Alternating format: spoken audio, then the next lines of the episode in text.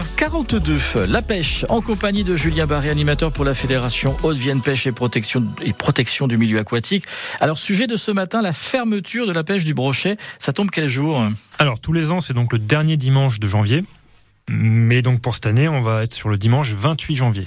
Donc, dans dimanche prochain, dans une semaine, dans huit jours aujourd'hui. Voilà, il vous reste une semaine pour aller euh, taquiner le, brochet sur les, cours d'eau et, plans d'eau de deuxième catégorie. Après ceinture. Après, voilà, après donc la pêche du brochet sera, sera interdite et fermée donc jusqu'au dernier samedi d'avril, mhm. date de l'ouverture hein, pour l'année 2024. Euh, alors pourquoi fermeture du brochet? Alors c'est comme beaucoup d'autres espèces, hein, que ce soit la truite, l'ombre commun, le cendre, voilà. La pêche du brochet ferme parce qu'il va rentrer dans sa période de reproduction et qu'à ce moment-là, on va le laisser tranquille. On leur fout la paix. Voilà, on leur fout la paix pour qu'ils puissent regagner donc leur zone de frayère. Euh, frayère, donc zone de reproduction, on en avait parlé déjà dans, la chronique.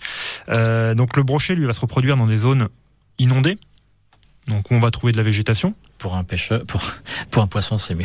Alors oui, mais on a des zones inondées où on n'a pas de végétation. En fait, le brochet se reproduit à la période où on a les crues notamment. Hmm en temps normal. Hein. Après, c'est tellement variable d'une année à l'autre. Mais voilà, sur des zones de crue, le brochet va trouver des zones de végétation qui sont du coup immergées alors qu'elles ne le sont pas d'habitude. Et donc, il va pouvoir déposer ses œufs sur la végétation qui vont se fixer dessus. Voilà, donc les, mâles, les femelles déposeront les, les, œufs, les mâles les féconderont, et donc les petits brochets vont se développer pendant quelques quelques mois pour ensuite regagner leur milieu de vie. particulier les petits brochets? Alors, il y a plusieurs euh, plusieurs euh, stades de vie, on va dire. Donc il y a mhm. le brochet qui sort de son œuf qu'on va appeler la larve. Voilà, donc il y a l'œuf, le stade de larve, c'est le brochet qui sort avec encore sa petite vésicule, mhm. sa vésicule euh, voilà qui lui permet de se nourrir euh, pendant les, premiers jours de, sa vie. Ensuite, on va, on va passer sur le brochet au stade de fingerling, on appelle, voilà, et ensuite le stade brocheton. Donc suivant la taille, voilà, brocheton. Ça fait un peu rocheton, hein, ça euh, c'est comme ça, j'y suis pour rien. J'ai pas choisi. et donc le brochet va se développer un ensuite. un peu plus fun, mais bon. Voilà, au fur et à mesure des, semaines, des mois, le brochet va grandir, va se mm. nourrir. Alors le brochet est un poisson cannibale, hein, donc les petits brochetons euh, souvent mangent leurs copains. C'est la ah loi du plus fort. Hein, c'est comme euh, voilà, comme dans, dans plein de milieux mm. différents, milieux naturels. Donc voilà, les plus forts ont des fois mangé les plus faibles.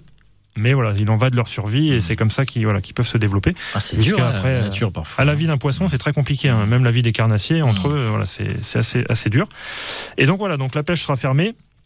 Euh, ce qu'il faut savoir, c'est que pendant la pêche, la fermeture de la pêche du brochet, on peut continuer à pêcher certaines espèces de carnassiers sur nos lacs de barrage, notamment le cendre et le black bass, dont, dont leur pêche fermera pour eux donc euh, le 10 mars.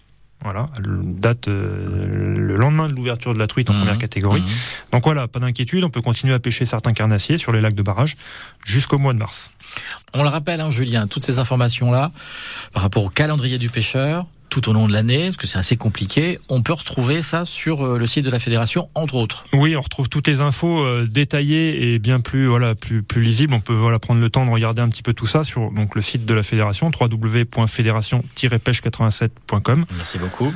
Et également sur la revue hein, qui est éditée tous les ans, le guide de pêche donc 2024, où on retrouve toutes les infos réglementaires, les parcours de pêche, les zones d'interdiction, les zones de frayère, voilà, toutes les infos sont dedans il n'y a pas, y a pas de, de, problème, on risque pas de se tromper. Information que vous avez automatiquement si vous avez votre carte de pêche. Oui, voilà, on a la version numérique aussi de du guide de pêche. Et après, il il hmm. faut pas oublier que vous pouvez nous contacter à la fédération par mail, par téléphone, et qu'on sera ravi de répondre à vos questions si vous en avez. Alors c'est pas Julien qui va vous, vous répondre automatiquement. Tout pas forcément, mais on peut après me passer le téléphone si la question est un peu précise. Salut Harry. Voilà, ça m'arrive.